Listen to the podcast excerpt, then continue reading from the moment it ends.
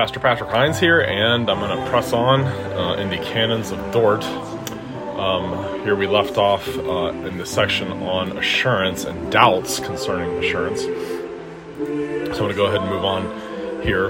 The scripture, moreover, testifies that believers in this life have to struggle with various carnal doubts, and that under grievous temptations they do not always feel this full assurance of faith and certainty of persevering.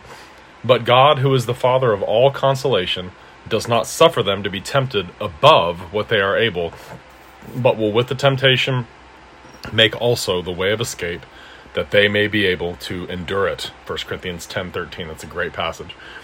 And by the Holy Spirit again inspires them with the comfortable assurance of persevering. Now, that's the normal Christian life, and that's the, the life that's lived by, by God's people in, in every age of world history and church history. Uh, we, we struggle with grievous temptations, and uh, we deal with sin, and God at times will lift his hand of restraint uh, and uh, allow us to get a glimpse of the depths of darkness that are still in us. And we can come under his fatherly displeasure and chastening hand, and, and then he brings us back and helps us be assured again and helps us to understand uh, all over again that it's all of grace. Uh, the whole thing is of grace. Article 12 this assurance as an incentive to godliness. This certainty of perseverance, however, is so far from exciting in believers a spirit of pride or of rendering them carnally secure that, on the contrary, it is the real source of humility. Filial reverence, that means like childlike reverence, true piety, patience in every tribulation, fervent prayers, constancy in suffering and confessing the truth, and of solid rejoicing in God. Okay, now think about that. During the Reformation, when the reformers taught that assurance is not something that we can only know by some kind of special divine revelation where God, you know, sends us an angel to, to tell us that we've we've done enough to satisfy his demands and that we we are justified in going to heaven. They taught that knowing that you have eternal life is the normal condition of a Christian. In fact, that's why we have the scriptures. Uh, these things are written to you who believe in the name of the Son of God, in order that you would know that you have eternal life. So, knowing that we're saved, knowing that we have eternal life, is the normal condition of a Christian. And yet, many true believers uh, that ought to have more assurance really struggle to have assurance. And the thing is, so far from making us lazy or causing us to just say, hey, I'm assured I'm going to heaven. I can just live like a dog and do whatever I want. It's just the opposite of that. It's always been the opposite of that. And in fact, the Judaizers of Galatia and uh, the Pelagians against uh, Augustine and those that followed his position, the Rome against the Reformers, um, the Arminians against the Calvinists, they all said the same things. If you guys teach this stuff, people are going to live like dogs.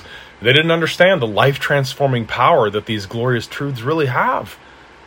The incentive to be humble and to follow Christ and to fight sin is precisely that I know I have eternal life. It's that I know that Christ is an all sufficient Savior, that my sins can never be brought against me, and that I am clothed in His divine righteousness before God and always will be. It doesn't mean, I mean, logically, someone might say, well, cool, if God I like to sin. God likes to forgive. Sounds like a good relationship to me. And what what does that discard? What does that not take into consideration? The new birth, the new nature that we have, the new desires that we have as Christians. So the stronger assurance someone has, the more godly they will strive to be. They will be more fervent in their prayers. They will be more constant uh, and their love for the Lord in the face of tribulations, in the face of betrayal, in the face of hardship and pain and sickness and everything else. It goes on, so that the consideration of this benefit should serve as an incentive to the serious and constant practice of gratitude and good works, as appears from the testimonies of Scripture and the examples of the saints. You see, it is an incentive to the serious and constant practice of gratitude and good works. Having assurance, having a robust sense of assurance, I know that I have eternal life, and the Holy Spirit bears witness with me, it says in Romans 8 15 and following, bears witness with my spirit that I am a child of God, that the cross of Christ is enough to save even me from my Christian failure. That is an incentive to be godly. That is an incentive to walk in the Spirit. That's an incentive to hate sin and to put it to death and to strive against it. In fact, the stronger someone's assurance, the more fervency they will have to the I love that the the serious and constant practice of gratitude and good works. Okay, that's this is going Article 12. What a what a glorious one, man. Okay, now listen. Article 13. Here's kind of the other side. I was kind of hinting at it before. Assurance, no inducement to carelessness. Neither does renewed confidence of persevering produce licentiousness or a disregard of piety in those who are recovered from backsliding. But it renders them much more careful and solicitous to continue in the ways of the Lord, which he has ordained, that they who walk therein may keep the assurance of persevering, lest on account of their abuse of his fatherly kindness, God should turn away his gracious countenance from them. To behold which is to the godly dearer than life, and the withdrawal of which is more bitter than death, and they in consequence thereof should fall into more grievous torments of conscience. Okay, having your assurance renewed and a sense of persevering in it, that's not going to produce licentiousness in the in those that truly know what that's talking about. Okay, it's going to make them more careful when you have that stronger sense of, of assurance when it's been hurt and disrupted by a sin that you've committed and are, are grieving over, it's going to make you even more watchful against that sin next time. When you recover your assurance, when it's been interrupted by a grievous fall into sin, you're, you're going to be more careful now. You're going to think, what now, what thought processes or what steps did I take that where, where I, I ended up committing this terrible sin of mine? Okay, let's make sure that never happens again. Let's be more aggressive this time. Let's cut off and pluck out. Let's make sure that we flee from idolatry now. Okay, that's a great one, man. I just need to highlight the whole canons of Dort. If I, if I, yeah. Okay, Article 14 God's use of means in perseverance. And as it has pleased God by the preaching of the gospel to begin this work of grace in us, so he preserves, continues, and perfects it by the hearing and reading of his word by meditation thereon, and by exhortations, threatenings, and promises thereof, and by the use of the sacraments. this is one one thing. Um, so many people over the years have asked me the question, like people, Federal Vision, people taken in by that false doctrine, um, as well as Arminians and Wesleyans that I've known through the years. Why does Scripture warn us about falling away if it's not really possible? If a truly elect, regenerate, born again person cannot fall away, why are there warnings? Okay, two reasons. Really easy. Number one, the apostles, when they wrote those warnings, they did not have infallible knowledge of their audiences. Number two, God uses moral means to bring about his desired ends. I mean, how, what good would it do for me to stand up in, in a pulpit and say, all right, if you're elect, God's going to save you. It's all good. If you're not, you're going to hell. All right, let's pray. It's not how it works. God uses means. He uses warnings that the elect will listen to, that the regenerate will heed. They will not become hard hearted at them. God preserves and perfects that work in his people by the hearing and reading of his word. And that's why preaching of the word of God has long stood at the center of Christian worship. Especially after the Reformation, it was the, it was the center of Christian worship. Preaching, hearing the word of God read and preached and meditating thereon. To, to meditate on something means to speak it again and again and again in your mind by the exhortations, threatenings, and promises of Scripture, and by the use of the sacraments.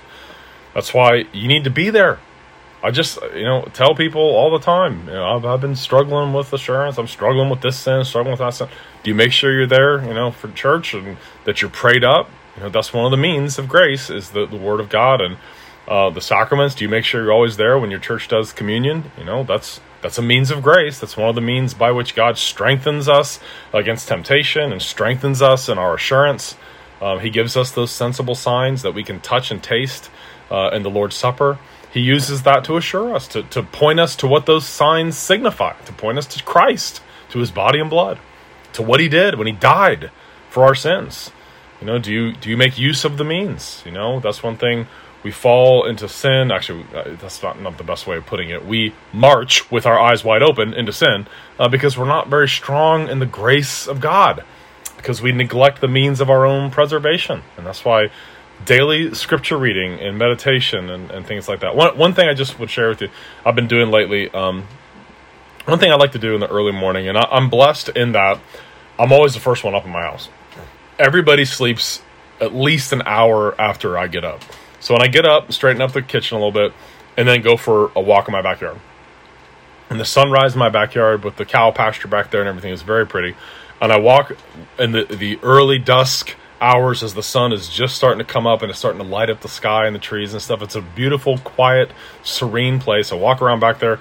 One thing I've been doing, um, in addition to praying, is just reciting, reciting every bit of scripture that I can remember from memory. Just saying, here, what, what all do I know, and just saying it out loud reciting you know psalm 23 the lord's prayer psalm 1 and other passages that that i've memorized over the years and just hearing myself speak the word of god it's just a great way to kind of start the day. And that's been an encouraging thing. That's really what the, the hebrew of psalm 1 means. In, in his law he meditates day and night. That means he speaks it to himself constantly in his mind. Okay that's that's an important exercise. It's something i wish i would have started doing sooner, but just saying what I know from Scripture. Sometimes I'll recite sections of the Westminster Shorter Catechism out loud. Just hearing myself say the truth like that is is a, a good thing. Okay, Article 15.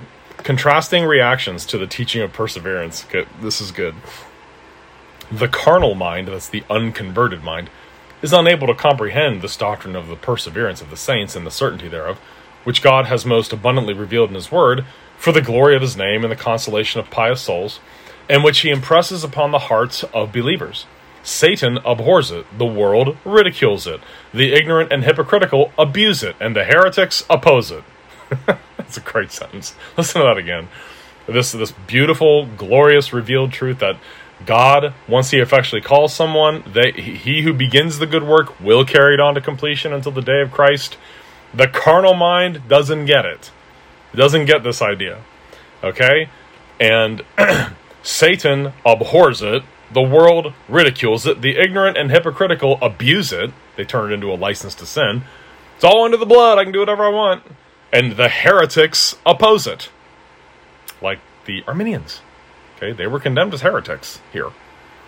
But the bride of Christ has always most tenderly loved and constantly defended it as an inestimable estimable treasure, and God, against whom neither counsel nor strength can prevail, will dispose her so to continue to the end. Now to this one God, Father, Son, and Holy Spirit be honor and glory forever. Amen. Okay, now they move into the rejection of errors. Okay, so there's the biblical doctrine. Um, we started last time and just finished the, the articles that they set forth. Now they move into we reject the errors of those who teach this stuff. Okay, having set forth the orthodox teaching, the synod, the synod of Dort, rejects the errors of those who teach that the perseverance of the true believers is not a fruit of election or a gift of God gained by the death of Christ, but a condition of the new covenant, which, as they declare, man, before his decisive election and justification, must fulfill through his free will. In other, words, perseverance to the Arminians is not a fruit of election because there is no doctrine of election. God does not have an elect people. He elects to save those who use their free will to believe. So, of course, perseverance, perseverance of the saints would be an unbiblical truth to them. It would be something that they would reject because free will decision gets you in. It would follow a free will decision can get you out, right? So, perseverance it's not something that they can really hold to. Instead, perseverance is something that we do, not because of, of, the fruit of election, not because of God's work, but we achieve it by our free will. I would like to, to tell you, based upon biblical texts and biblical truth, if that were the case, there will be one in heaven, Jesus Christ. Nobody's going to heaven, if that's true. So thankfully, it's not true. For the Holy Scripture testifies that this follows out of election and is given the elect in virtue of the death, the resurrection, and intercession of Christ. Okay, Romans 11 7. But the elect obtained it but the election obtained it, and the rest were hardened. Likewise, he that spared not his own son, but delivered him up for us all, how shall he not with him also freely give us all things? Who shall lay anything to the charge of God's elect? It is God that justifies. Who is he that condemns? It is Christ that died, yea, rather, that is risen again, who is even at the right hand of God, who also makes intercession for us. Who shall separate us from the love of Christ? That's security. If Jesus Christ died for someone, no charge can be brought against them. God will justify them on the day of judgment. Christ that died for them is risen. He's at the right hand of God. He intercedes for us. And who is the us there? God's elect. Think about that. Okay? Who shall lay anything to the charge of God's elect? Who can bring a charge of sin or wrongdoing or failure against one of God's elect when Christ died for them and intercedes for us, for the elect? Who will separate us, who, who's us, the elect, from the love of Christ? Those are all rhetorical questions, of course. The answer is no one. No one can. In that passage there in Romans 8, it goes on, you know, I am persuaded, I am convinced that neither death nor life, nor angels, nor demons, nor principalities, nor powers, nor anything that is present or anything to come shall be able to separate us from the love of God that is in Christ Jesus our Lord. That's security. That's security. That's a glorious one. All right. They also reject the errors of those who teach that God does indeed provide the believer with sufficient powers to persevere and is ever ready to preserve these in him if he will do his duty. But that, though all things which are necessary to persevere in faith and which God will use to, to preserve faith are made use of, even then it ever depends on the pleasure of the will whether it will persevere or not. You hear that? The, the, the, Arminian system is man, man, man, man, man. It is a man centered, anthropocentric theology.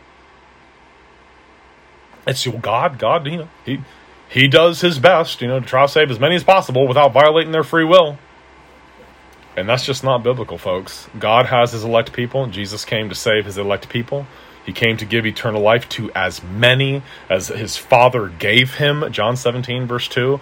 I know my sheep, my sheep hear my voice, and they follow me, and I give them eternal life. And he told his hearers at the Feast of Tabernacles in John chapter 10, verse 26, You do not believe because you are not of my sheep.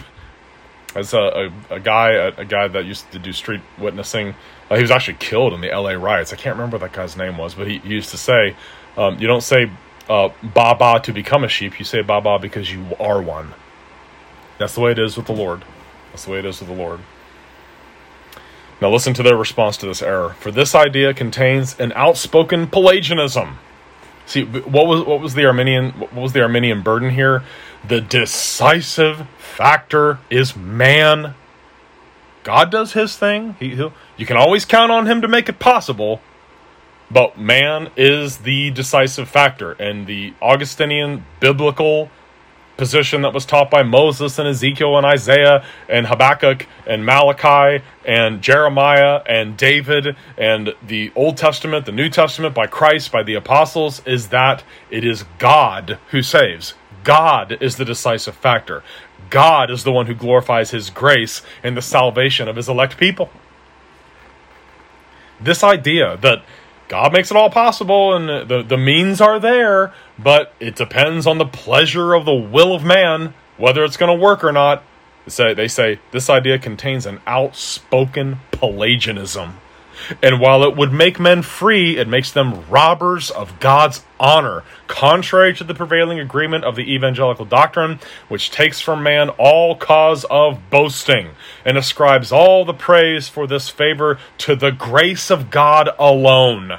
And contrary to the apostle, who declares that it is God who shall also confirm you unto the end, that ye may be blameless in the day of our Lord Jesus Christ. 1 Corinthians 1 8. Who confirms us to the end? Who completes the work that He starts in us?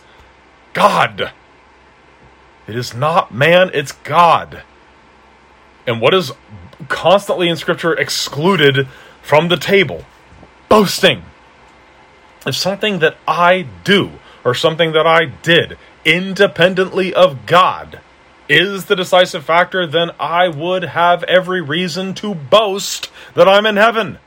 Yeah, those blokes down there in hell, they didn't make use of the of the means of preservation that I did.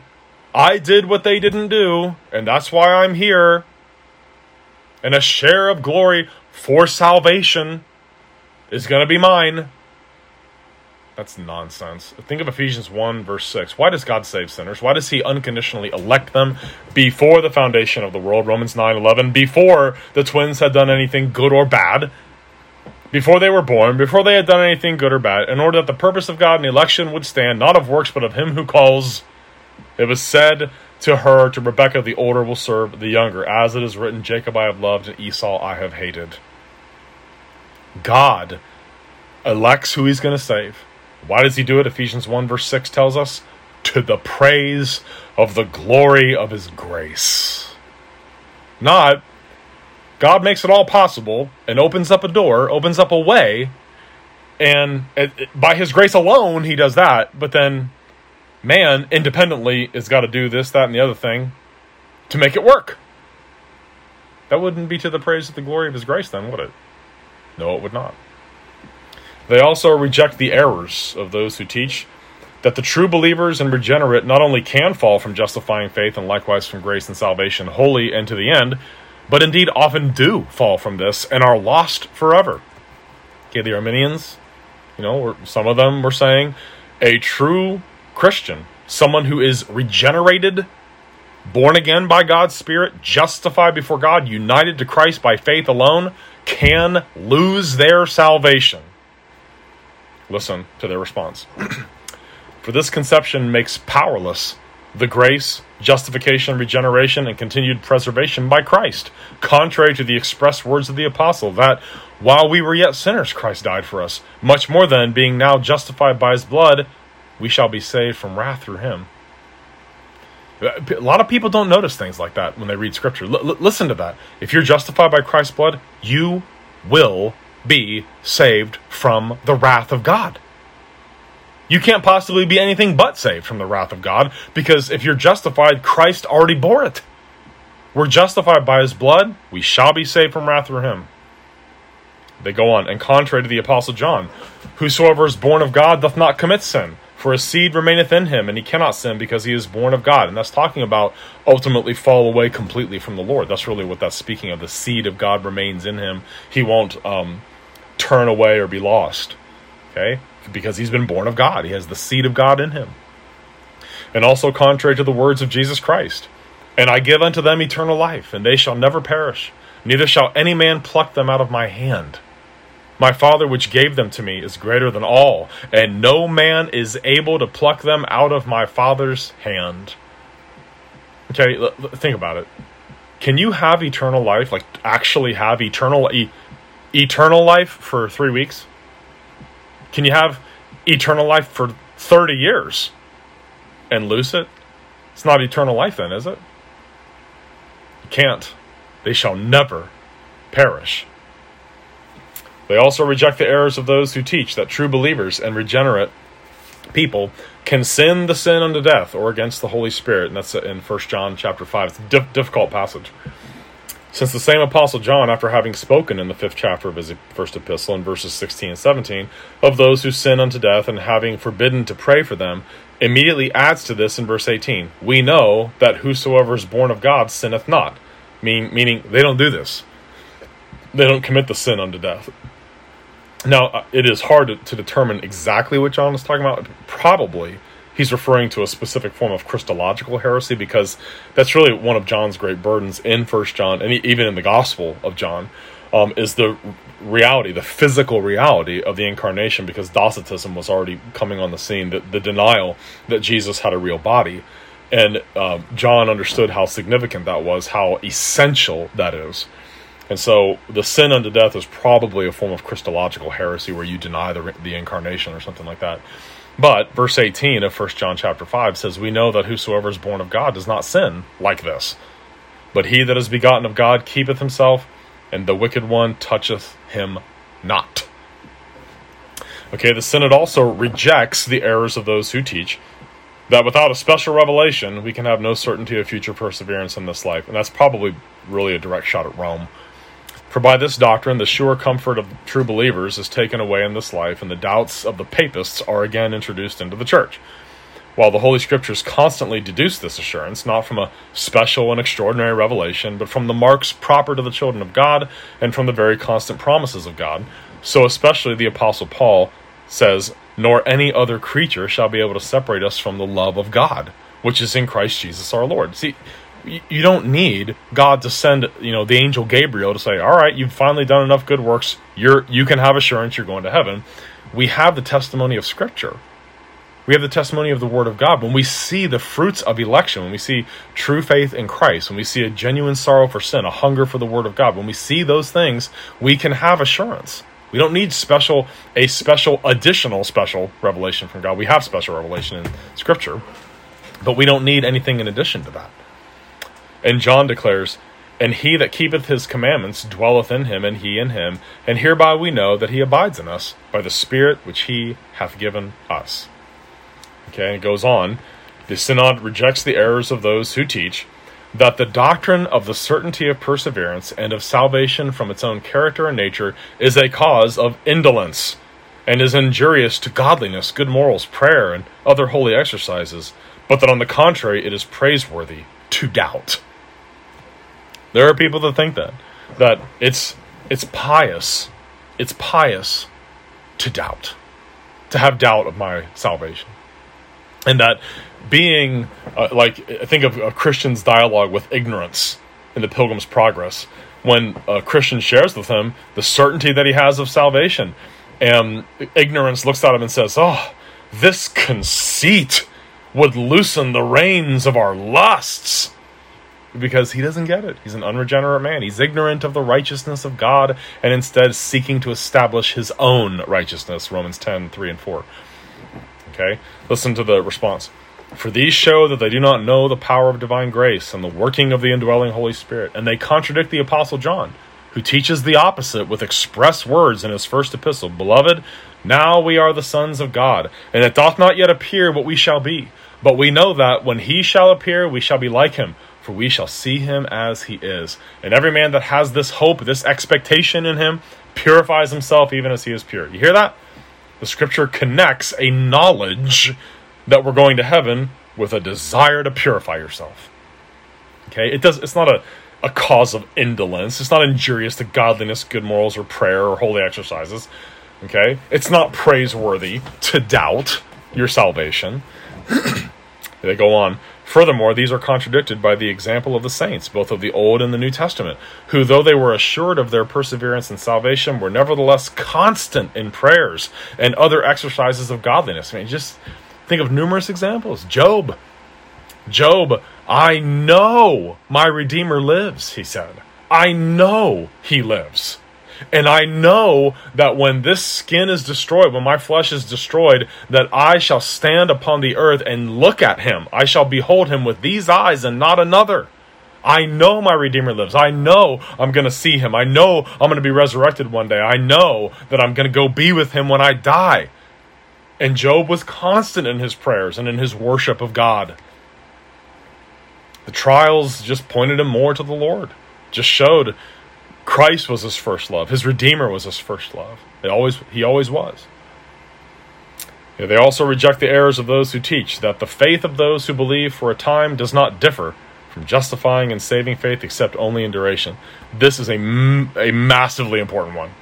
Think of like the Evangelical Grace Society and Bob Wilkin and the whole um, just the, the cheap grace, easy believism garbage that has led who knows how many millions of people to hell. You you walk an aisle once and pray the magic prayer, you make one little mental assent, and you can die an atheist or, or a Buddhist, and you're still going to hell. Okay, those who who quote unquote believed for a time and then fell away, they never had saving faith. The scriptures themselves speak about different types of faith. Christ himself, Matthew 13 20, Luke 8 13, and in other places, evidently notes, besides this duration, a threefold difference between those who believe only for a time and true believers. When he declares that the former receive the seed in stony ground, but the latter in the good ground or heart, that the former are without root, but the latter have a firm root, that the former are without fruit, but the latter bring forth their fruit in various measure with constancy and steadfastness. Okay, the error, because the Arminians and the easy believists people like like the Evangelical Grace or whatever it's called society, the the Bob Wilkin group, do not believe there's such a thing as false faith. All faith is saving faith. If you if you tip your hat to Jesus once, you're good, you're going to heaven. That all faith is exactly the same. Why? Because they think it arises from man. But you see, there's a faith that is a sovereign gift of God, that is the result of the effectual call of God. Okay, where does faith come from? It comes from Christ. It comes from God. So what, what is faith in Jesus Christ? I love the, the answer to the shorter catechism. What is faith in Jesus Christ? Answer Faith in Jesus Christ is a saving grace. See, prior to understanding this, I would have said, faith in Jesus Christ is my free will contribution that makes the whole thing work. It's not that.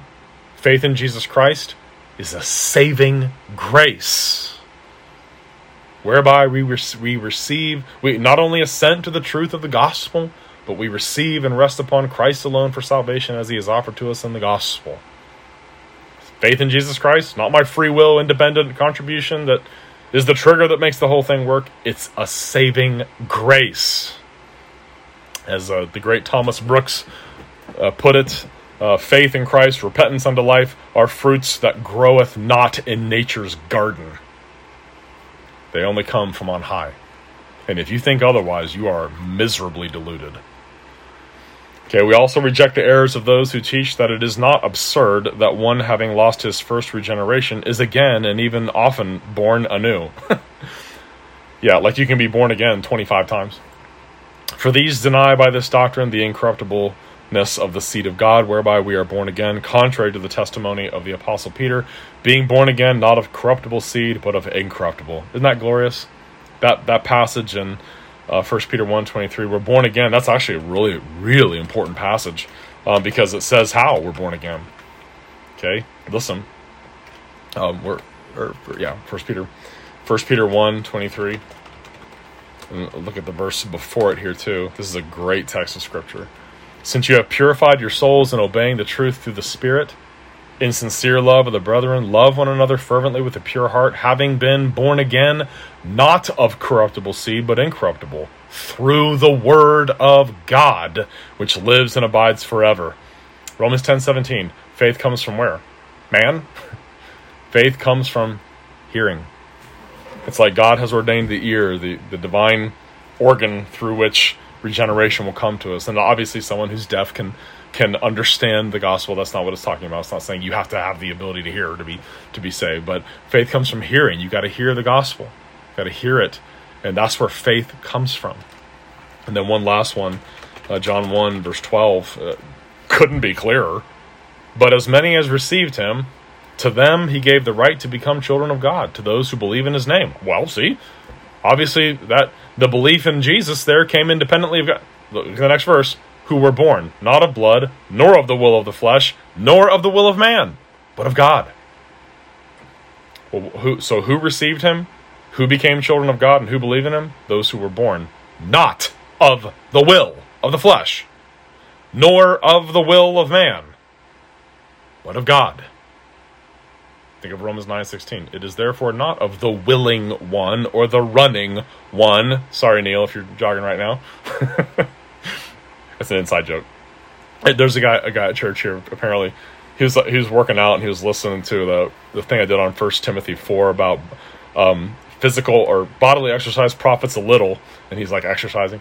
And then he was listening to me uh, talk about Romans nine sixteen. It is not of him who runs while he was running.